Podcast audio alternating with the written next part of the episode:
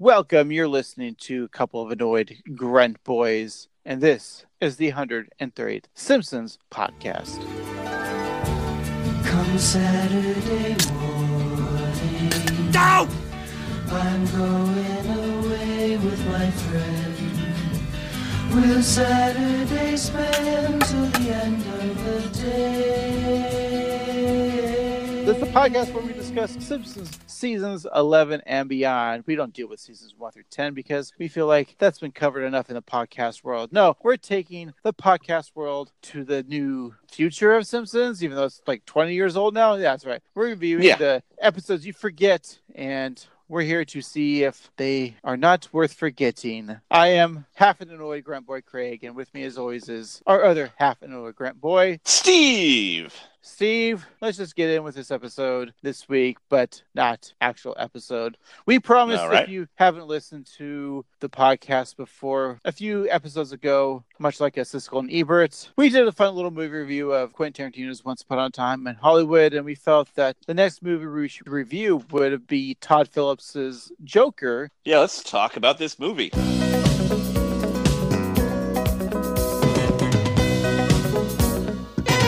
All right, little warning. This is going to be a very spoiler heavy review. If you haven't seen the movie or you don't even really care what we're going to say, we're going to timestamp this in the show notes. So look through the show notes.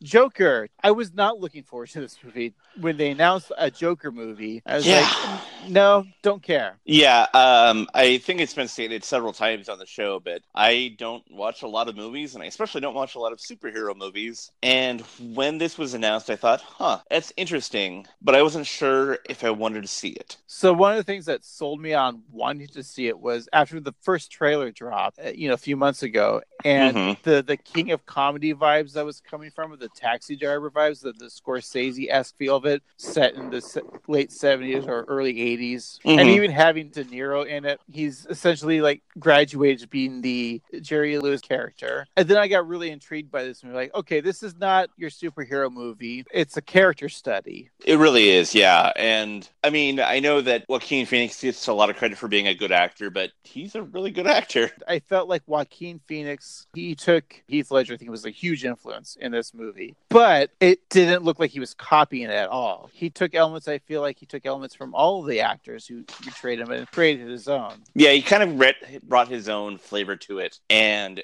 the like nervous energy that he brought to it really kind of shone throughout the movie. They show about his character, he, he starts laughing man- maniacally like the Joker, but it's a form of uh, Tourette's syndrome. I wonder though, And is it? There's a lot that goes on with it. hmm That what what actually takes place in reality and what takes place in his mind. Spoilers. Yeah, there's a lot of delusional scenes in this movie where he sees what he wants to see. yeah. Like his whole relationship with his neighbor doesn't happen, and then it transfers to his mother, who believes that she had a relationship with Thomas Wayne, and that that AKA Bruce Wayne's dad, Batman's Right. dad. that bore the character of the Joker. It was like in the middle of the movie. It's like, oh, so the Joker is really Bruce Wayne's brother, but then it feels like that's cheap. Yeah, That's a cheap thing to do. Like they did it with the last James Bond movie where they made spoilers if you haven't seen Spectre. That they made Blofeld was actually like James Bond's adopted brother. in a Yeah. way. And it was kind of cheap. Do we need that kind of thing? Everyone's related, but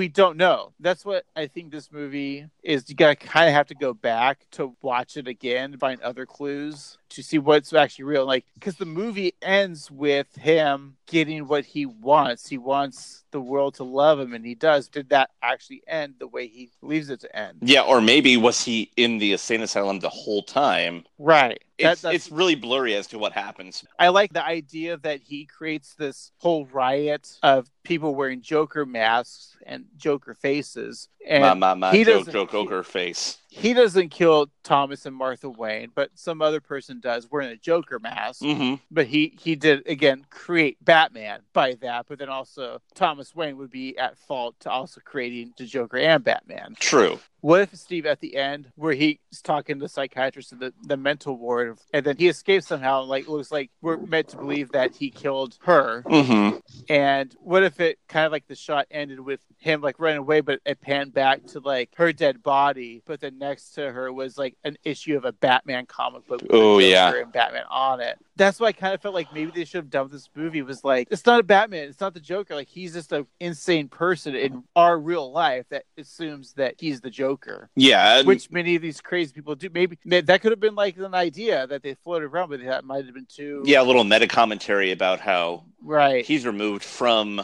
reality and that in that world Batman does exist and he's just lost into it. Yeah, because there's a lot of things in this movie where you're watching it and you're like, how did this happen? All of a sudden, like Zazie Beats, Mm-hmm. she comes to his house. They have a funny meet cute. she knows his name. You're Like, wait, when did she? Uh, well, they're neighbors. Maybe they know. And then, like after, like he kills these people on the subway, he goes rushes to her apartment and just like opens it up and starts fucking making out with her. Right, Like, she just is like, like they- okay, so many good things about this movie. Like that part, it's it's a bad movie, but turns out to be like, holy shit, this is a great movie. yeah, You know what I'm saying? totally. It's They use so many tropes. right, and then they turn him up on their ears. Like, yeah, I did not go into this movie expecting to like it as much as I did. It's a rare movie where you want to go back and watch it again Yeah, because you want to see all those little details that you might miss. Like, is he really the love child of uh, Thomas Wayne and, and his mother? Is that real? Because, like, he went to the Arkham Asylum and, like, oh no, bitch is crazy. It's essentially what the guard says. mm-hmm. It's just about the psychosis of one individual, this creepy dude, but because the society made him that way. right.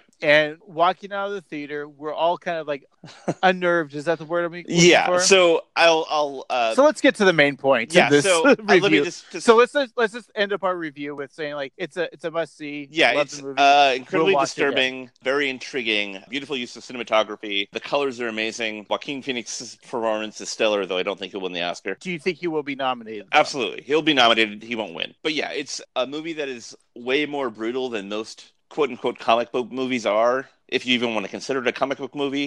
Um, I don't. No, neither do I. But in summation, it's uh, definitely worth watching, regardless of how you feel about it. And I know that Todd Phillips might be a piece of shit with the whole woke culture thing, and that's that's fine. But the movie itself, let it stand on its own merit and see how you feel about it. But Craig, uh, let's get back to the best part, or the worst part, or the most All right. intriguing part of our movie experience. So, cut to the end of the movie. We're sitting out in the lobby of the theater that we were at. This guy comes up to us, tall, lanky, long hair, probably what mid sixties. Yeah, he's wearing suspenders, kind of a dark purple button-up shirt. Right. He's like Uh, uh, vaguely overcoat. clownish. Right. And what does he say to us? He just comes up, What'd you think of the movie? Pretty disturbing, huh?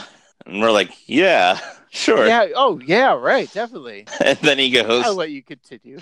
then he goes, I was just like the Joker, except for I never snapped. Why would you say that to people? Oh my God. How do you respond to that? What are you supposed to say? As soon as that happened, I looked and, and Laura just like, I feel like she just like stepped like 20 feet back. and Yeah. was, like out the door. I'm like, nope, done.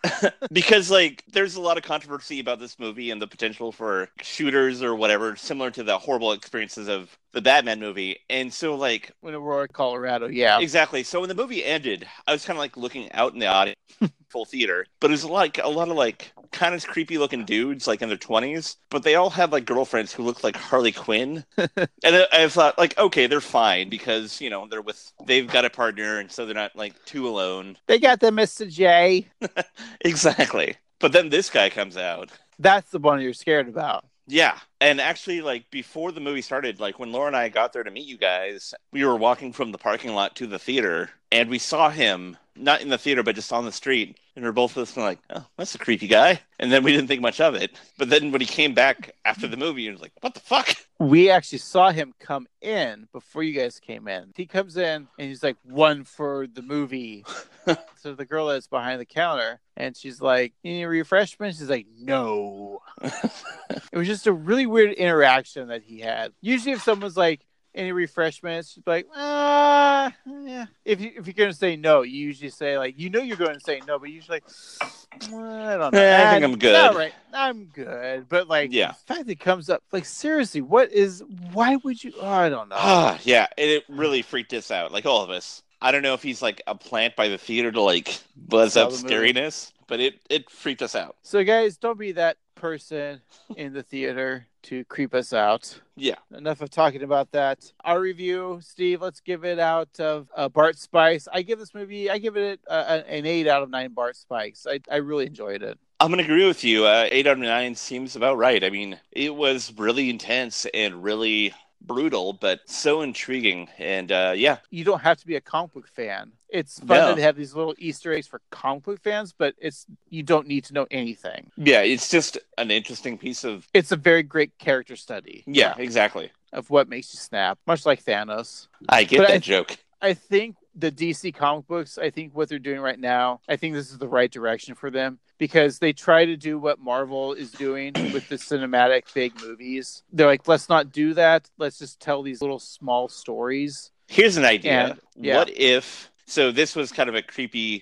Scorsese-esque character study, kind of like Taxi Driver in a way. Yeah. Uh, what if every different character movie was a different genre? So like maybe they can do Batman and Robin as like a buddy cop comedy, and then Well, they, they, can did that with the Schwarzenegger movie, kind of, I guess so. but then they can do like uh, Booster Gold and uh, the, and the- Blue Beetle. as like a romantic comedy. That's actually what I was thinking too. Like, because we know that the Robert Patterson movie with the Batman movie is coming out. hmm here's what I, s- I I don't know anything about it. No, no one does. But again, we we've seen like the Batman origin, we've seen the Superman origin. We don't need that like same story again. DC Comics they've done these uh, offshoots called Elseworlds, but they've done something like uh, in the comic books they did. So what if instead of uh, Kal El landing in, in a farm in Kansas, he lands in Soviet Russia and is raised as as a, a communist Soviet Russia? Mm-hmm. hmm Make that live action. Make the Red Sun is what it's called Yeah. do the Batman movie with Robert Pattinson. Here's what I want in a Batman movie. I want a detective noir movie set in the 30s Oh yeah. in Gotham, but like filmed in black and white. Just do that. You can make that movie for like 10 million dollars, 20 Mhm. million dollars, and it's gonna gross, you know, 30 million dollars in the first weekend. That's true. That's a good point. Just you can make a Batman movie every quarter that's not part of a big universe or anything. Just like, all right, do a Batman Beyond movie, do a Batman shit. What if they did like a Batman 66 movie, like the Adam West style, but like it's part of that continuity hmm but with new new actors? Oh, this is a whole thing for a different podcast. Like, let's cast the the new Batman 66. I also like Right. the idea of like a campy Batman meeting with this Joker. like it's all like we need our bat repellent, blah blah blah blah, blah, or our shark repellent, and it's all they Oh, like just silly like and slits goofy. their throats. And then yeah, and then the Joker just like shoots somebody in cold blood, and like the Adam West style Batman is just like, oh, oh, I wasn't expecting that. blood red beats Batman. What Well- just happened? So yeah, like I said, check out the Joker if you're a Simpsons fan. Sure, why is not? That, is that what we're talking about? Oh yeah, The Simpsons. That's the show. Oh shit! All right, let's talk about The Simpsons here. All right, um, so this episode that we're going to talk about came out in the year 2014, Mm-hmm. specifically on the date of March 9th. Steve, let's find out what was so cool about March 9th. Alrighty, well, in 1734, the Russians took Danzig in Poland. Mother, tell your children not to walk my way. and he's I been can't rocking believe- ever since. In 1788, Connecticut became the fifth state of Hmm. our United States. And I got to say, Steve, I think the greatest town in uh, Connecticut has to be uh, Fairfield. You're right. Fairfield has the best people. They're attentive and they listen well. One percent, Fairfield. we love That's you. yes. Thanks for your content, one or two people. Well, in 1820, the U.S. Congress passed the Land Act that paved the way for westward expansion of North America. I'm glad that that entire expansion of uh, North America was free of any peoples, right? Yep, no problems, nothing. Just moving on to empty land, not killing millions of people and a whole culture. Well, in 1822, Charles M. Graham Hmm. received the first patent for the artificial teeth. So, no more wood teeth. That's true. Sure. Better to eat your graham crackers and not masturbate. Little side note that they were invented to stop from masturbating. Yep, about 100 years after this, but uh, yeah, they thought that the bland flavor would stop people from jerking it. Well, in uh, 1832, Abraham Lincoln announced that he would run for political office for the first time. He was uh, largely unsuccessful in his run for his seat as a Illinois state legislator, but you know, in 1860, he won as president, and for me, him along with John F. Kennedy, two of the most open-minded presidents. See, we'll pass your dad joke there. In 1841, the rebel slaves who seized the Spanish ship, the Amistad, in 1839, were freed by the Supreme Court despite the Spanish demands for extradition. Boy, they should make a movie about that. They should. In 1860, the first Japanese ambassador to the U.S. was appointed. In 1863, General Ulysses S. S. S. S. S. S. Grant was appointed commander in chief of the Union forces. That's right. Good general, mediocre president. In 1900, in Germany, women petitioned Reichstag for the right to take university entrance exams. I think that was the last controversial thing Germany ever had. I- was like getting women to go to college. Yep, they let him in college, and that was the end of Germany in the news. I mean, well, let's go 54 years in the future to 1954 when WNBT, now known as WNBC TV, in New York broadcast the first local color television commercials. The ad was for Castro Decorators of New York City. I would want a decorator to design my house in color because it'd be bland otherwise. in 1959, Mattel introduced Barbie at the annual toy fair in New York. Did you know, Craig, that Barbie was originally made out of onion meal? Hey, we finally made a Simpsons reference in the Simpsons podcast. It only it only took, took, 40 like- minutes. yeah, Well, in 1964, production began on the first Ford Mustang. Wow. Well, in 1965, the first combat troops arrived in Vietnam. E-, Ugh. Let's go 10 years to the future, Steve. Elvis Presley, the king of rock and roll, began his final recording session at RCA's Hollywood Studios. Hmm. Here's an interesting fact, Steve. What is it? E- Elvis's middle name is Aaron, which is named after his twin brother who died in utero. Uh, That was what I was talking about. What happened in 1985?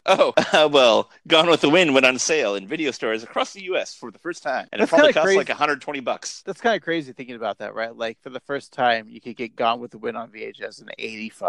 Which means that people probably hadn't seen it in like 40 years because it probably didn't get a lot of like theater re-releases. I mean, But it may it probably have, but did. yeah, I guess so. And I think, based with inflation Mhm. and like sales, it's still like the number one highest grossing movie. You are correct that adjusted for ticket price of inflation, according to Box Office Mojo, Gone with the Wind is the highest grossing film with one billion eight hundred twenty two million five hundred ninety eight thousand two hundred dollars in gross sales. But you know what might be that, Steve? What's that? Medea versus the Avengers. Absolutely. All right. Well, in 1986, the U.S. Navy divers found, get this, the crew c- compartment of the space shuttle Challenger, along with remains of the astronauts. That's really bleak, yeah. Well, Well- speaking of bleak, Steve. In 1987, U2 released the album The Joshua Tree. Ah, Jesus. Why do you got to bring us down Do you know that when you bought a cordless phone, it was preloaded? with the Joshua Tree? Yep. How about in 1990? Dr. Antonia Novella was sworn in as the first female and Hispanic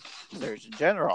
Well, that's very progressive. But in 1993, Rodney King testified at the federal trial of four Los Angeles police officers accused of violating his civil rights. Well, in 1997, in Los Angeles, Christopher Wallace was killed in a drive-by shooting at the age of 24. Christopher Wallace, aka Notorious B.I.G. Let's not talk about death and tarry further and talk about birth. Sure. Well, Americo Vespucci, the discoverer of the American continent, was born on this date in 1454. Oh, fun fact: your father and him shared the same uh, year. Yeah, Not same date, but same year. Uh, Leland Stanford was born in 1824. He is, of course, railroad pioneer, but also founded a little college called Stanford, which was interesting because that was his last name. Well, in 1934, a Yuri Gagarin, who's an astronaut and not Yuri Geller, the spoon bending magician, as I originally thought. Uh, Gagarin was the first, I guess, human to orbit Earth in space. Take that, like of the dog.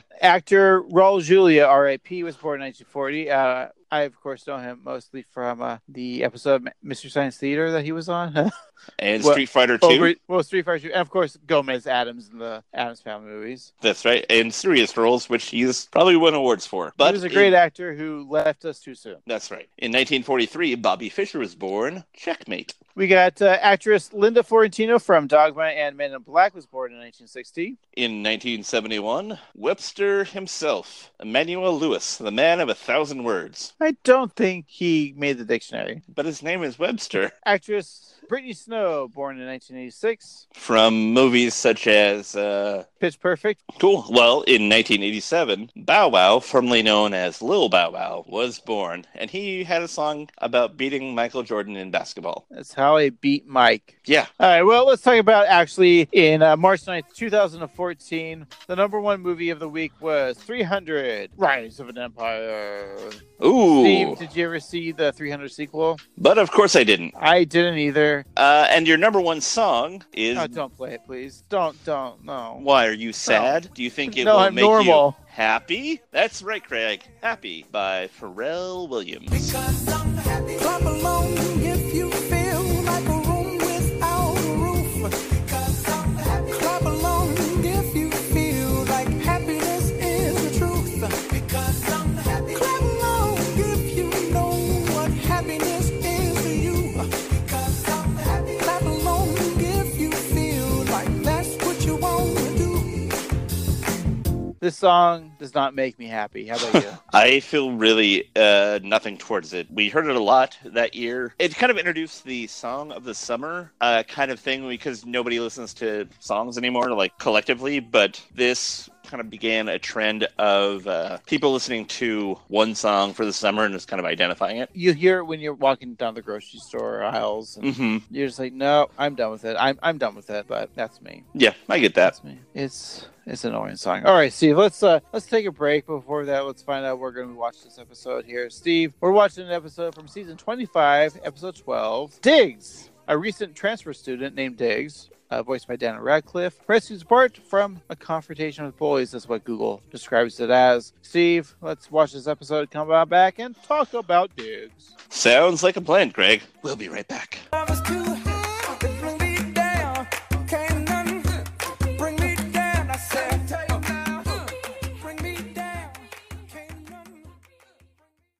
We are back. Today we are talking about the episode Diggs, the 12th episode of the 25th season, originally aired on March 9th, 2014. Uh, it is number 542 in the show's run. Your nerd code is SABFO8. It was written by Dan Greeny and Alan Glazier, directed by Michael Polchino, and your showrunner is Craig? It was me.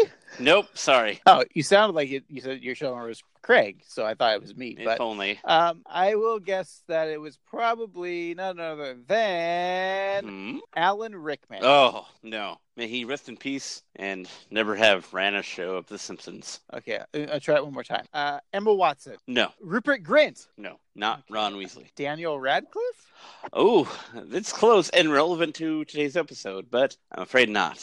Ah, who was it? It was, surprise, surprise, Al Jean. Oh, good old Al. Hey, we talked about uh, Dan Greenlee before. He Mhm. wrote uh, some episodes. Uh, Bonfire of the Manatees, one we've talked about before. hmm But uh, Alan Glazier, well, he's written with Dan Greeley in four episodes of The Simpsons so far. We haven't talked about him. Uh, the first episode he did was "Excuse Me While I Miss the Sky." Hmm? I annoyed Gruntbot. We haven't got to yet, but Mhm. uh, eventually we will. Judge Me Tender, and then this episode Diggs. So Nice. he's got four four Simpsons credits to his belt. It's very respectable. So our title gag is Spider Pig, not Plopper because he has the uh, the webbing, uh, flying through the sky and zapped by a laser from a U.S. drone. I'm a fan of seeing the Spider Pig. It's like if you watch The Simpsons without seeing the movie, you wouldn't know who that character was. It's true. Of course, they do bring him back every now and then, I, I suppose. Yeah, I like it. It's fun. He's a fun character. I like. I love Spider Pig and Plopper. Right. Uh, our billboard gag is St. Patrick's Day at Moe's. Leprechauns drink free because this was aired in uh, March, March 9th. So St. Patrick's Th- Day is a coming. This must have been the last episode before a break. I don't know. Yeah, maybe, there Maybe. is be a rerun on the next date, or maybe like Fox was showing like "So You Think You Can Leprechaun," a special about Right. Irish jan- dancing. So you think you can drink? Oh, that's better. No, no, I'm just asking you, Steve. So you think you could drink? Oh, I don't think I know Oh, okay. all too well. I know. Ugh. So we get a fun chalkboard gag, NCAA style bracket, because it's March, so March Madness, Mhm. with Homer and Jasper for some reason being the final two contestants. Steve, I think we could do an entire podcast about just this chalkboard gag of what's Bart doing? I think so. So, just to give you some context, on the left side, the original bracket is Lenny and Marge, Carl and Cletus, Grandpa and Homer, Bumblebee Man, and Willie. And then we go to the right side and we see Bart and Ned, Mm-hmm. Mo and Cookie, Cookie Quan. Yeah. Lisa and then Otto and then Jasper. I can't see that with Bart's face. Right, yeah. So on the left, um, Marge, Carl, Homer, and Willie are the winners. So then on the right we have Bart, Mo, Lisa, and Jasper. And then it comes down to Marge and Homer. And then on this side Bart and Jasper. And finally, we end up with the final showdown of Homer and Jasper. So, yeah, So is this uh, Bart planning on who he wants to off? like who he wants to kill? maybe. And I do, if that is the case, I like that he made it to the final four. He included himself. Like I should kill myself. But what has Jasper ever done to Bart? Maybe he's just considerate and being like, oh, he's going to die soon. Maybe I can do it without pain. I feel bad though if that's true that Marge got to third place there. Yeah, like both of his parents were uh, just right there. And also, Lisa barely made it. So. W- Do you have any other uh, ideas on this bracket? Maybe it's uh, people he wants to be when he grows up. It's inspirational. That's nice. Yeah, I so mean, yeah. for a little while he wanted to be himself, which is reputable. Like, I'm going to be my own person. And, you know, Carl's an upsetting citizen, and Willie has a good job. But, you know, it comes down to his parents and Jasper because he wants to be an old guy with a long beard. and gets stuck in a freezer. Yeah. What if it's people he wants to fuck? Okay. Well, I mean, sure, he wants to fuck himself. And, you know. Lisa made it uncomfortably far, but really he likes men and older men. And actually, this is something I will, I'll talk about later on in the episode. But Bart might be gay. Oedipus. Fans, what do you think this uh, bracket means? This is probably the most. Uh, this will be the most studied over work of art since the Rosetta Stone. I'm assuming, right? Yeah, and this doesn't even teach you Spanish. um, but yeah, let us know, folks. What do you think this bracket's all about? Hashtag Bracketgate. We could talk for hours about this. Uh, let's get you on with our couch gag, which was about an hour long. So, as the Simpsons run to the couch, the lights go off. Uh, Marge, matriarch of the family, leaves to fix the fuse. And when the lights go up, the characters are drawn in the style of triplets of Belleville, and everything has a French aesthetic to it. Bart plays with a do it yourself faux gras kit. Lisa plays with an accordion. Marge cries out, Maggie, que es Maggie, which is French for where is Maggie? And uh, Homer gets up and eats a snail off the TV, oblivious to the fact that Maggie is stuck betwixt his butt cheeks. Steve, what did you think of this couch gag? I did not like it. I've never seen the triplets of Belleville. No, and I But I do feel that- like I would like that. Like, I like Yeah. French stuff and I like animation from different lands other than ours. It's like interesting to see. And it seems like an interesting thing, but it just seems so removed from The Simpsons. So this is a phase now where they're getting a lot of like guest animators, especially like Academy Award winning animators to do the couch gag. And this is one of them. hmm It also takes about, you know, what, like a minute 30 out of the, the episode. Yeah, we don't start the episode proper until about a minute 58. So two minutes in. I, I'm fine with the artistic thing that they did. It just seemed a little bleak. Right. And I, I enjoy a couch gag that's just the, Yeah. that's all I need. That's what it's for. But maybe Uh, this is a good foreshadowing for the episode because this is a bleak and weird, unsimpsony couch gag done very well by uh, Sylvan Chaumet. Right. I don't disparage him for his work, and I think it's good. I just don't think it's the right fit. Okay. At the first church of Springfield, where the letterboard reads, Pray for the out, who is T Z R S, as Nelson takes remaining letter S's. Fun little, little visual gag. Yeah. Inside the church, Reverend Lovejoy is finishing up a particularly boring sermon and welcomes a guest speaker, a reverend from the ill advised mission in Indonesia, who tells a story that resonates with Bart. I know how you feel, young man. Huh? Ha! The children in my village are just like you. One boy named Sumadi never comes to church. He is always tying the monkeys' tails together and yelling, Tiger is gone! when in fact, Tiger is there. Unfortunately, Sumadi is sick now. What? Su- Sumadi has a problem? Sumadi and others equally doe eyed need urgent medical treatment. After all, we're all just children of Allah. I mean, God, sorry. Recent convert. Poor Sumadi, born in such a terrible country. Now, wait a minute. But good news! To help him, we will now have a second collection.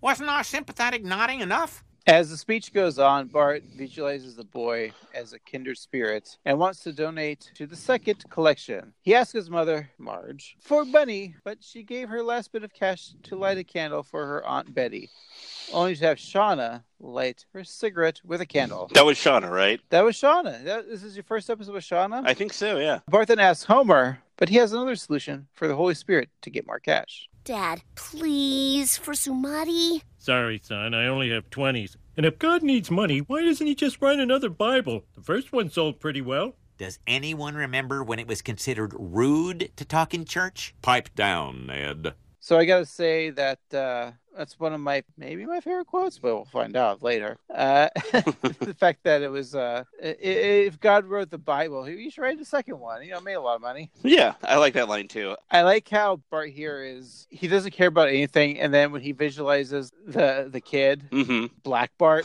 At least Brown Bart. but but I like how it's uh, Bart only cares because he wants this kid to be mischievous, just like himself, hmm and so he wants to give that money. I thought that was a fun little joke. Just seemed No. out of character for him. Like, I thought that the first showing, but it wasn't because if you watch it again, Reverend Lovejoy is talking about a kid mischievous. yeah, uh, the is tiger mischievous. says the tiger's gone. Right. the tiger's still there. I know. It just And feels so- like just feels like weird, not a character for me. I don't know. I, I don't. I don't. It- I don't. I don't get it. All right, So Homer finally relents and gives Bart the cash under the condition that Bart must pay him back. He then immediately started, starts uh, badgering his son for his money. Do you have my money? What? Do you have my money? How could I? Right, right, too soon.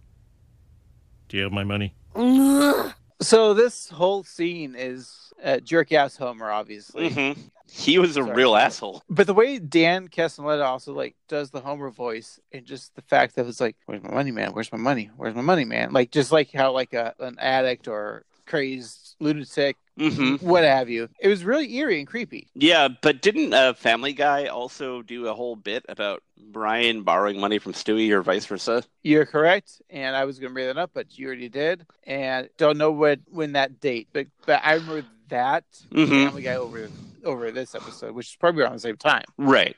I Like, where's my money, man? Where's my money? Like shoots Brian in the legs. Yeah. and- yeah. I have to say that that that shit was funnier. Right. It totally fits. Like, obviously, I'm biased towards liking The Simpsons, but I feel like that Right. whole bit tonally fits the Family Guy better because, like, their relationship dynamics and just the whole way that they interact with- with one another. I feel like Right. that works better on that show. But I'm not judging Uh, the show just yet. The badgering continues in the washroom at the Waffle Truth restaurant as Bart is up to bat and Homer is the uh, umpire at the dinner table with help from some alphabet soup.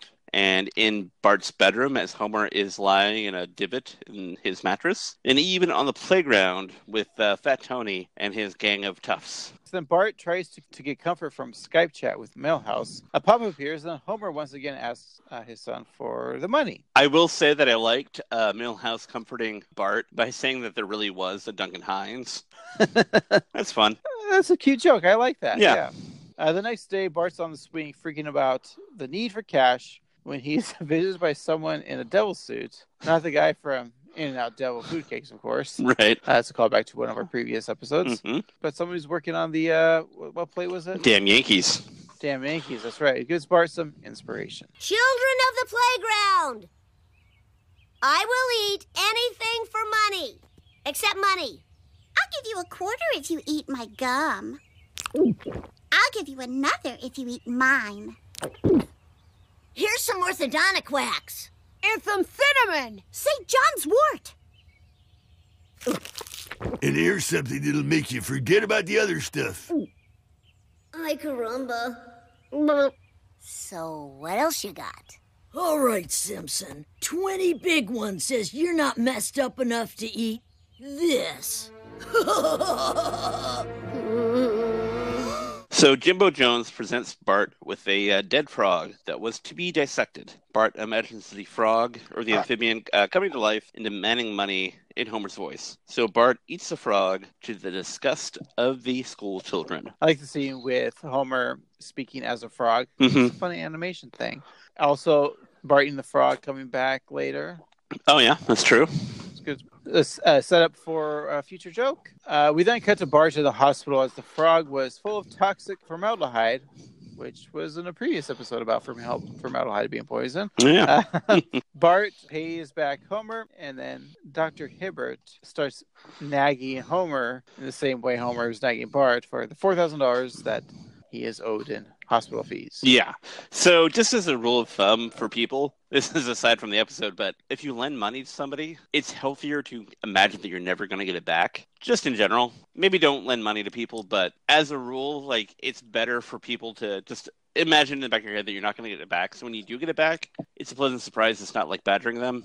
And also, don't worry about your medical bills. You can put those off forever. That's Steve's debt corner for the week. Steve, can I borrow fifty bucks? Sure, but you got to pay it back. Oh yeah, no problem. All It's for right. medical purposes. Of course. Well, here you go. 20, 20, and a 10.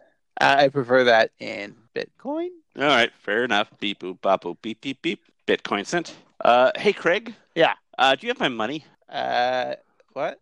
Where's my money?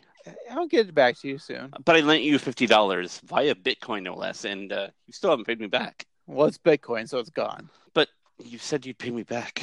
All right, back to the episode. Okay. So the next day, Bart finds that eating frogs can ruin your social standing as he struggles to find a seat on the school bus. Ew! It's the kid who ate the dead frog! Herbivore! That's someone who eats plants. I named the frog Herb. Even you won't sit with me? Bart, if you sit here, I'll be the boy who sat next to the boy who ate the frog. And I'm already the boy who shared a comb with the boy who threw up on the boy who wet his pants at the winter carnival. P.S. I would have given you the money. Bart gets off the bus and is harassed by bullies when suddenly a falcon comes to his rescue, attacking the tough kids. I like that they use that classic sound clip of a bird. Yeah, It's it's like small the bird. um, the Wilhelm scream of birds, Right. Because it sounded like you know, like from Birdman or from. Steve, are you saying all birds sound the same? I'm not. Are you are you birdist? Hey man, those feather havers can do what they want. Stay out of mine. I'm sorry. Is feather havers offensive? I think so. Hashtag feather two. Those guys can flock together. That's so. That's all I gotta say. Guys, Sorry. those theys. Those bunch of cloacas. Uh, Bart follows the bird and meets a new friend, voiced by Daniel Radcliffe. showrunner. Diggs and Freedom at your service. Diggs is short for Digby. Thanks. I'm the kid that ate the frog. Oh, so you're the reason I had to dissect a Muppet in biology today. We meet Diggs, a new character, Mhm. probably going to stay on the show forever. I assume so. Did you know that, like, beforehand, obviously we knew, like, reading this episode beforehand going on, though, but what did you think of Daniel Radcliffe's uh, performance so far? Like, it doesn't sound like Harry Potter. No, he did has a an nice, American like, accent. American voice. So, and honestly, I- like, I wasn't like obsessed with like sometimes if there's an actor playing a, a role, I only think about them playing the role, but I kind of like got lost in it. So good, on Good. Daniel Radcliffe. Yeah, So after thinking Diggs, Bart learns that the new acquaintance transferred to Springfield Elementary a few months ago. At then he enjoys the lack of attention, particularly in the once dilapidated but now refined, renewed Falconry Club, where Diggs is president, secretary, advisor, and faculty advisor. I like that little sign gag of his picture, but then like the last one with the With the- faculty advisor with the mustache. yeah, I also like we talked about in a previous week's episode about uh, it's a common thing in Simpsons where it's the the buildings are like well over there is this building and there's like that new fancy school that's across the street. Mhm. Was that where the gymnasium was at in the previous episode we talked about? Maybe it was. Maybe they're renting it out. Bart then asked to join the club. Can I join? Hmm. I'll have to check with Freedom. Habemus papum! We have a poop! It's white. You're in. Bart learns the beauty of the bird's flight. While his mother begins to worry. Bart's usually first in line for taco night, but now he's muy tarde. Mm, Is it all right to say tarde? Mm, hey, you said it twice, Marge. You're in pretty deep. Based on our podcast too, with with March saying, uh, "Am I allowed to say?" Uh, Muy es tardis. it's like us saying that. Yeah, because we are so culturally trying to- sensitive. We're trying to be right. Yeah. And then that scene too, it's taco night. Right, and Steve? Bart. Well, Lisa eats Bart's taco, and it would be way worse if the the other way around. Um, I was hoping you'd say that the other way. Um, but why would Lisa eat Bart's taco? Because it's full of hot meat. I dissected the scene. Mm-hmm. And it looks like taco night is just like a name for Mexican food night. Because if you look here, there's a, like a hard shell taco, then there's like a bean burrito, and I'm going to assume the next thing is maybe a uh, enchilada. Because if you look at Bart's plate, there's three different looking I, things. I see what you're talking about. Also, Lisa is eating a taco, but I'm going to assume it's just beans and lettuce. Okay. Which really you don't put beans in a taco. But then she grabs it. I think that's just like a bean cheese burrito that she's just eating. Maybe. I just feel like maybe Marge is trying too hard to impress people on a Tuesday night because But Mar- Marge loves to impress. I guess so. So that's what I'm thinking is happening. She's making every like when you make taco night, Mm-hmm. you don't make a taco and a burrito, right? No. You make a taco. Right. You make all the fixins, but you never say like, okay, here's the taco and the burrito. No, because you don't need a taco and a burrito. You're having tacos or you're having Right. burritos. But the only time you can have both is when you're drunk and going through Taco Bell. For sure. But that's totally different because then you have like a 17 year old stoner making your food and it costs less than it should. and yeah. and it's not really Mexican food, it's Taco Bell. Right. My God, I'm drunk and I want Taco Bell. You know what? It's been a minute. I would also like Taco Bell. Bart continues to be impressed by the grace of the Falcons, but uh, Homer thinks he knows where his son was at. Where could Bart be? I saw him heading across the field after school with a kid a little bit older and undoubtedly wiser. Oh, I know what that means. There comes a time when a boy sneaks his first beer. Finally! I was beginning to think that kid was a teetotaler. Bart Simpson, at your service. More like at your six pack, am I right? it's okay if you need to take a little nap. Why would I want a nap? Because you're so drunk you can barely keep it together. I wasn't drinking. I was learning that nature isn't a complete waste of space. That doesn't sound like you. But it does sound like the kind of lie you'd make up after the first time you got blitzed. I met this kid, a little older, kind of strange. I don't think other people get him, but I- I just want to hang out with him all the time. It's even better than I thought! You found your Mo Sislak! Another fun like callback joke that's coming up here with Homer trying to train Santos to help her how to sit. mm-hmm. Mhm. I'll just leave it at that and I'll come back to it when we get there. All right. Bart continues his training with Diggs, and we get a cheesy line from Bart and then a kind of funny grammar joke. If he starts to carry you off, slip out of the glove. Now, tell him to fly. Fly! Fly! Come on, man, do the wing thing! I did it! He did it! We did it! Yes, Bart, that is how you conjugate the verb to do. Well done. This is followed by a montage of Bart, Diggs, and Freedom, with the bird stealing Homer's steak and replacing it with broccoli, taking off Selma's bathing suit top, which results in the beach being closed forever thanks to a ranger and his uh, very convenient sign that reads uh, "Beach closed forever," and then uh, Freedom snatching Disco Stew's bling and playing "Got Your Nose" with uh, Krusty. And we get a nice little scene with Disco Stew, just be like shrugs it off and dances to the music. When you watch this episode Mm-hmm. for first time, were you nervous that when he was flying next to the Duff blimp and says, "I'm not your mother," which is fine. I, I was I was almost afraid that the bird was gonna, the Falcon was gonna fly right into the propeller. Well, they could do that. Then they could do a fun like Hindenburg gag. and end the episode. Yeah, that'd be fine. that sounds like you wanted to end like that. Maybe. Freedom soars through the lard lad donut, and the boys are watching the raptor while sitting on a tree branch impressed. We then get a poem from Jared Manley Hopkins, as read by Diggs, Oh boy, a poem. in an episode of The Simpsons. Yep, isn't that fun? I caught this morning morning's minion, kingdom of daylight's Dofan, dapple dawn drawn falcon in his riding, of the rolling level underneath him, steady air and striding. High there, how he rung upon the rein of a wimpling wing. Wow. I've already eaten. I like this little bit where the falcon comes and drops off the frog. Oh, to yeah. Bart, while they're on the tree, when Bart just like shrugs off the frog's like, I've already ate. I just thought that was a great callback to earlier joke. It was a callback to an early joke, yeah. I enjoyed that a lot. I actually LOL'd really hard to that. Wow, okay. More than I've LOL'd to Louis C.K. in the past year. That's saying something. Diggs then offers to show Bart something really cool. Oh. The older child walks to the end of the branch, spreads his arm, and proceeds to soar majestically straight to the ground. Thud. Say something so I know you're not hurt. I'm really hurt. Phew! Our final act takes place once again in the hospital, but this time Bart is a visitor rather than a patient. Turns out that Diggs has broken his arm from falling from the ground from the tree, and Bart is keeping Freedom at the house. Okay, in your terms, points are like mice. Don't interrupt. I just thought it would be nice if we shared an interest. Whoa, you Korean girls know what a soldier likes. Fine, but the game is much more enjoyable if you understand it. Look, the Eagles and the Falcons. Tell me you're not interested in that.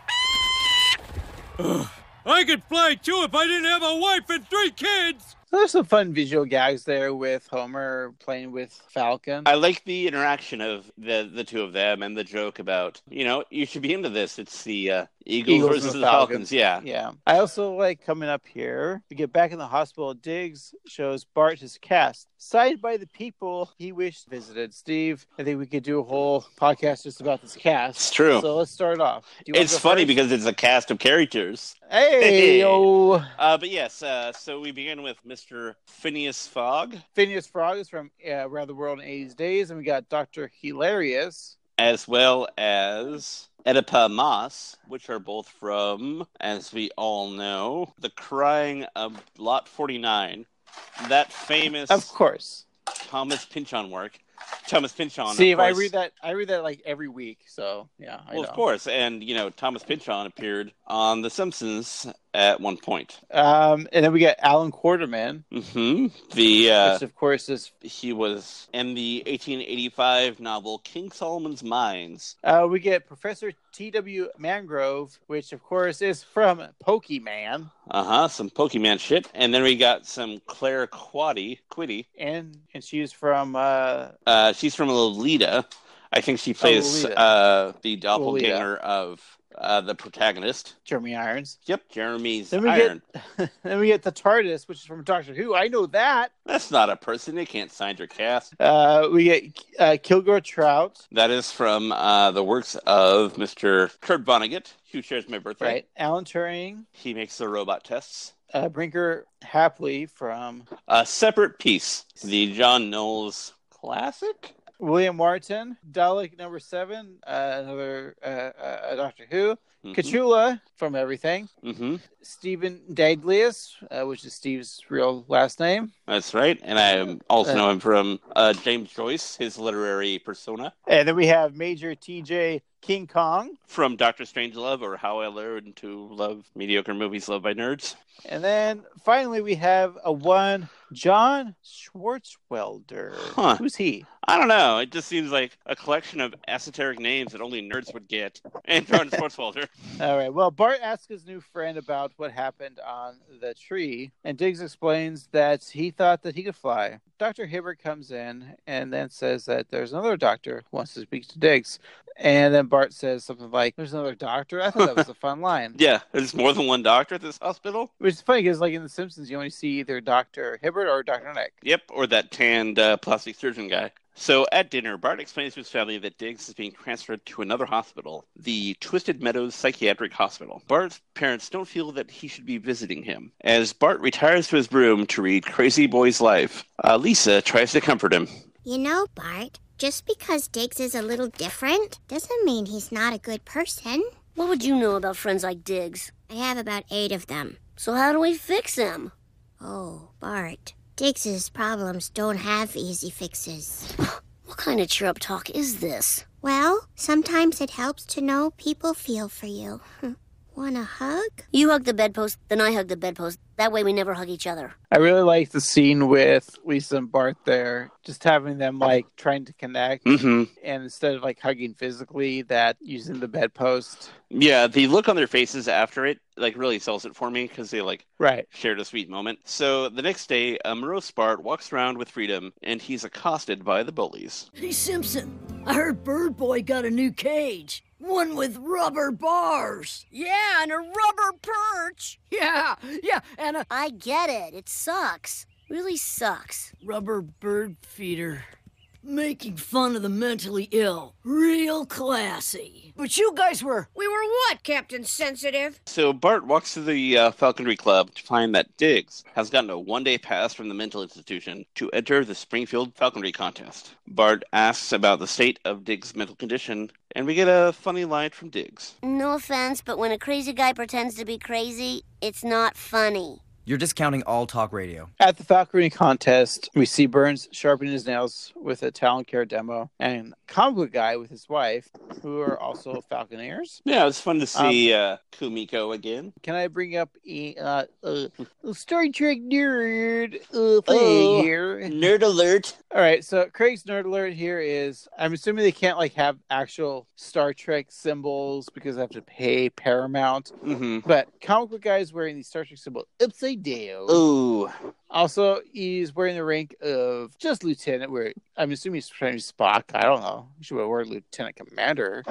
And he's wearing purple pants. They didn't wear purple pants on Star Trek. No. And that's Craig's nerd alert. I certainly hope somebody got fired for that blunder. Also, I don't know how cosplay works, but if you're uh, in a couple, don't you wear typically matching costumes? I think she was trying to reference a Orion slave girl. Okay. But Orion slave girls in Star Trek are green skinned, Oh. where she's blue skinned, which I think is more culturally appropriate these days. Yeah, because it's not so offensive to the Irish. So Diggs has a plan to let all the birds out while Freedom is distracting everyone, but he needs Bart's help. I like how is it Bart saying that uh so we're just gonna open the cages with our mind and, and things like no, I I'm a- messed up. I'm not Magneto. Yeah, that was a good line. I like that line actually. Bart sees that Diggs is riding off, and they say their goodbyes. Now, Bart, I'm afraid one day passes don't last forever, and I'm probably not going to get another one for quite a while. Wait, when will I see you? You can't quit the falconry club. It's all yours, Mr. President.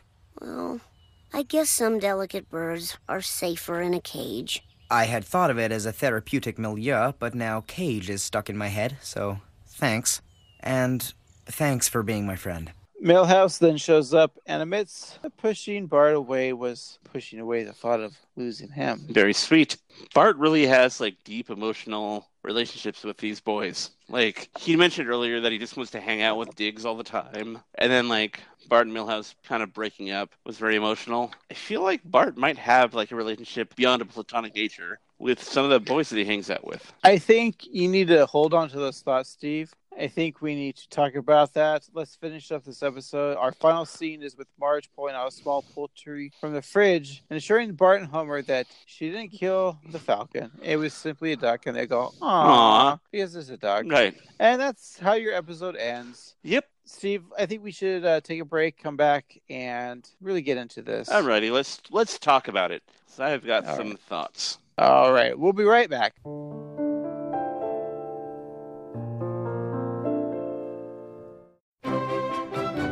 Much like a pack, we're on our back. Steve, let's finish up this episode. Let's talk Alrighty. about uh, how we felt about this episode. We'll talk about our favorite quotes, little tattoos, and uh, get on with this week's episode. Let's start with uh, a tattoo. What would you get a tattoo on this episode? Well, my first thought was the uh, the frog that had been, you know, formaldehyded. But I am endlessly like humored by cartoon birds and their like firm, like focused eyes. Basically, it's just when you draw them, you draw a straight line on top and then a curve at the bottom. But they always have like so much focus. So I think I'm gonna go with a falcon, f- like freedom for the uh, tattoo. So you just have a bird on your, your shoulder. Yeah, that's right. I mean, you could have the falcon with the blind spot on his on his head. hmm Maybe I'll get a tattoo of a falconer's glove and then do like some weird 3D shit where the the falcon is on my arm and it looks like it. Is that a thing? We we do we come up with this 3D thing? We've talked about it before, like 3D tattoos. I don't know if that's a thing. But I'll find somebody who's really good. and so if you look at it just right angle, the bird will appear to be three dimensional on my arm and like, you know, 20 inches high or whatever. Remember in the beginning of the scene where they're in the church and the preacher is talking about essentially their Bart, Mm-hmm. Mhm. and so it's it's a black Bart but it, loo- Right. it looks like a bootleg Bart. It kind of does, yeah. So I'm getting that tattooed. I want a bootleg Bart on me. All right, that's respectable. Yeah, How about uh, favorite quotes from this episode? yeah, Craig. What were uh, your favorite quotes? Like I said before in the episode, I enjoyed the frog references where Bart ate the frog, and then later on, when the when the falcon appeared to eat said frog, and he said, uh, "I already ate." Uh, but my favorite quote was from Homer Simpson in the beginning of the episode, uh, again in the church. And if God needs money, why doesn't he just write another Bible? The first one sold pretty well. Um, I think that was my favorite quote from the episode. That's a solid joke. I like that. Yeah. Um, so for me, I did like the that joke, and also the uh, line where Bart makes the bird fly, and it turns out that he conjugated the "I did" verb. I thought that was a fun English joke, but I think my favorite was with the bullies. Hey, Simpson, I heard Bird Boy got a new cage. One with rubber bars. Yeah, and a rubber perch. Yeah, yeah, and a. I get it. It sucks. Really sucks. Rubber bird feeder. Making fun of the mentally ill. Real classy. But you guys were. We were what, Captain Sensitive? That's my winner, I think. You're right. We didn't really go over that in the episode, but that was a good line. Also, that delivery from Bart, hands down to like Nancy Cartwright there. That delivery is like he is really into digs. You talk about as a you know, homosexuality thing, but I don't think so at all. It's just a kid, you know, really losing a friend. So let's just get into it. Steve, All your right. thoughts on this episode? Man, I hated this episode. All right. First of all, I don't feel like Bart would care that much about another person to donate money to the church. I also have issues with missionary, the missionary position, but not the missionary position, but you know, people who do missionary stuff. I don't like that anyway, because it's conditional charity and that's wrong. But Bart giving the money just seems out of character. And then Homer bugging Bart so much about money that he knows went to a church donation doesn't make sense.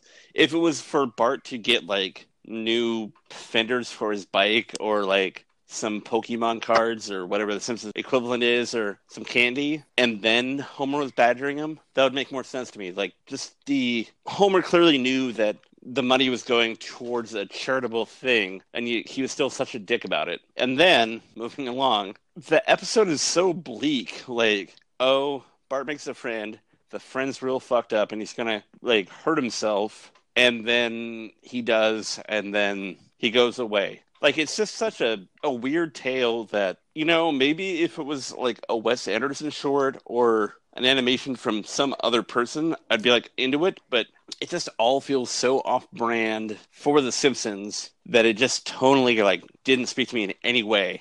And it was just so weird. And s- the jokes were kind of like off rhythm, I felt like, and not really funny. So, in summation, there were like a dozen uh, escargots in that package in the in the Chame uh, intro. I'm gonna give it two out of twelve snails. Craig, your thoughts? when you talk about Bart not caring for other people, so I think that scene actually works because in the beginning of the episode, I think I probably alluded to it was uh, he would care for someone in his kin, so he would want to donate money to the healthy and, and whatever third world country that the church is donating to. Homer being a jerk about that, where's my money? I agree with you on that. It's a little weird. It's this kid, you know, he wouldn't do something like that, right? Mm-hmm. Here's where I have to disagree with you. I feel that having a Bart episode where he is concerned about another human being, which we don't really Mhm. get a lot of. We Right. see him concerned about fucking lizards in, in an episode. And the bird, Uh, we see- yeah. we see him concerned about his mother's, you know, with the Christmas episode. This one where Bart actually meets someone, like, th- there's someone with an interest that Bart's never been exposed to, teaches him something new. Bart Bart's a hard learner, and getting this kid to expose Bart to a new new life. And we talked about before that whole scene with the, the bullies of him just being like, "This really sucks." That like he lost his best friend. Like Millhouse has always been like his his foley, his his little grunt. You know, like he'll do Mhm. whatever Bart says. Whereas like Bart actually now is listening to someone about their thoughts and their hobbies, their enjoyments, and really gets to be the understudy of someone, whereas he is always the alpha. Mm-hmm. There were some really great jokes I thought of this episode. I enjoyed a lot of this episode, and I thought it was well structured. It has a Simpsons classic element to it. It has the musical montage where they the Falcons doing something. There's like a, a 70s rock song playing. It has uh, a celebrity voice, Daniel Radcliffe, who's not playing Daniel Radcliffe. He's doing a character. I'll uh, agree that that was cool. It's also It not had- Daniel Radcliffe's first appearance. He did appear in a Treehouse of Horror. Diggs has the cast on with all the names we've talked about for like 30 minutes. It's one of those things where you- it just goes by in three seconds. You have to pause it to read all the names to get all the jokes. Mhm. It has a lot of classic Simpsons elements, jokes. It felt to me like Golden Age era Simpsons. Wow. Yeah, Wow. I'm sorry. It had all those elements that I enjoy from Simpsons past. I I just I respect what you're saying, but I just don't feel the same way. Like it just felt like a weird like fever dream of a Simpsons episode where like it's like if you like fell asleep drunk and you imagined an episode of The Simpsons, but there was a bird outside of your window and just heard it cawing a bunch. And then you like imagine the episode, but there was like this bird just like attacking the dream that you have. And so it just like becomes weirder and more dark than it needs to be. I don't know. It just felt so tonally off from what I know The Simpsons to be. But again, I'll get, disagree with you because I thought this episode had all those Simpsons elements that made a Simpsons episode. It had the heart, and like you cared about characters, you cared about Bart's well-being. It had uh, Homer j- doing dumb jokes. Oh, I didn't bring that up earlier with Homer trying to teach Santos the Helper how to sit, and then trying to do all these things, and Santos the Helper does all the jokes, and then cut to scene a few scenes later where uh, Santa's little helper's sitting, and then Homer's like, "What the hell is he doing?" I don't. Yeah. there's so many visual. I, I I enjoyed this episode a lot. So and you didn't, but I think this is the first for us. We always kind of agree. Yeah, we're always pretty This- close. And the Right, points that you but- make are good. And so, I mean, I said two out of 12, and I, I'm going to stick with that. But I will say that Santos the Helper joke, that was funny. And Homer alluding to Bart being a drunk guy, that was funny. There are funny parts to it. I just feel like the episode overall feels off to me. There was something about this episode that spoke to me about acceptance and trying to fit in with the society. That being said, I enjoyed this episode. So I'm going to give this I'm going to give this a 10 out of 12 S cargo. Wow. Yeah, I I would put this up there with the thirty odd episodes. I put it in the top five for myself. I'd watch this again. Wow, this would be on my bottom five. Yeah. Well, there you go. Wow. I think the fans will enjoy that we disagreed. yeah I, I i just i don't know i mean i get what you're saying and i appreciate the character of diggs as being this dark weirdo who relates more to birds as he is with people but also i saw home alone too and i got all that that i needed All right, that's our thoughts on this episode, guys. This is our first disagreement episode. Hmm. Mhm. Uh, we're regular old Siskel and Ebert here, and uh, like Siskel and Ebert, I will outlive Steve. but not by much and enjoy losing your jaw Steve, let's wrap up this week's episode. Let's do a game. i like a game Let's make the AI do the work for us. How about that? i like that All right, we're going to go to our favorite website, talktotransformer.com. Steve, I'm going to give you a prompt and you'll give me a prompt. Uh, our prompt is going to be Lisa Simpson and her brother Bart join the circus. Lisa Simpson and her brother Bart join the circus. In this episode, where the show takes a turn for the absurd. I like the theme, but the writing, well, not so much. I also have a problem with the idea that a little sister will become her brother's traveling companion. Maybe she'll get the message and decide to do something about it. Otherwise, I've already covered the first two issues of the story. There is no indication of when this episode is supposed to continue, but you can feel the characters growing into each other and the relationship improving between Bart and Lisa. The sister is her brother's traveling companion idea is kind of goofy, even for a Simpsons episode. I also really like the way Lisa describes Bart as her friend. Not that I didn't know they were siblings, but something about how she says it says she's describing a good friend, not just someone to be avoided. The uh, only problem is that Bart and Lisa still know only know each other as best friends, not boyfriend and girlfriend. I'm sure they're both capable of being in more traditional romantic relationships, but for. and that's our episode. Yep. Um, Uh, how about I, I pitch love one to you? yeah, go for it. All right. Mo and Lenny, Lenny uh, start a farm. Mo and Letty start a farm. I'll be honest, I'm a little scared about this show. And I mean, that is a disclaimer, but also I'm really intrigued. So, to get you to be a little more excited and to hopefully make it easier for everyone to be scared, I want to talk about what I'm not scared to see in this season. I don't mean that in a creepy way. The show is not scary, although there have been some scenes where where you are uh, being watched with Oh. creepy eyes and creepy sounds being played. And honestly, it gets scary. and I say that as a person with borderline autistic people. I've been a victim of it. I'm totally Wow. not ashamed of my symptoms. And there has been plenty of times where someone has told me I looked like a child, or that it was the first thing that hit me after I had left the house, or that I looked like a little girl, or that people were saying horrible things about me. And the reason I'm going to mention this is that if I had a chance to go back in time, Mm-hmm. and that's it. Wow. This must have been like some sort of actor or actress's rant. I don't know. All right, well, So again, that's uh, the uh, AI uh, modulator from talktotransformer.com. Uh, check it out; it's a lot of fun, if not a little weird. uh, obviously a little weird, and it didn't pan out for this episode. All right, Steve, let's spin the wheel for uh, next week's episode. Alrighty, here we go. Don't, don't, don't, don't, don't, don't, don't, don't, don't, don't, don't, don't, don't, don't, don't, don't, don't. We got episode 17. It's episode seventeen. Yeah. Uh, well, all Can right, we get the season one? all right. Let's get season one. Sorry, I went out of order. Here we go. Don't, don't, don't, don't, don't, don't, don't, don't, don't, don't, don't, don't, don't, don't, don't, don't, don't. Woohoo! It's 17 again. Uh, are we just Like- doing s- season 17, episode 17? I guess so. Or we're doing that, that movie with Zach Efron.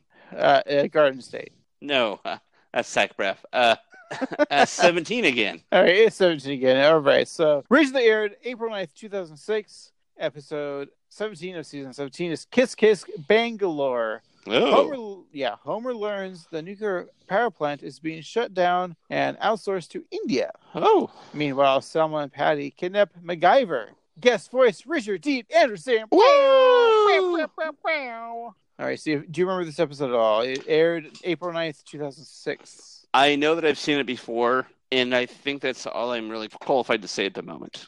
All right. Well, we'll be qualified to talk about it next episode. Tweet or Facebook or Instagram us at 13simpsons. And you can always email us at 138simpsons at gmail.com. And hey, rate, review, tell a friend. For this week, I have been less of an annoyed grunt boy, Craig. And I've been more of an annoyed grunt boy, Steve. And remember, keep watching the skis.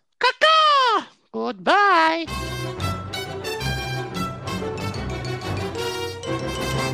Where's my money? Do you have my money? Where is it? You know, if you had the money, I'm right here. Do you have the money? Money, money, money, money, money.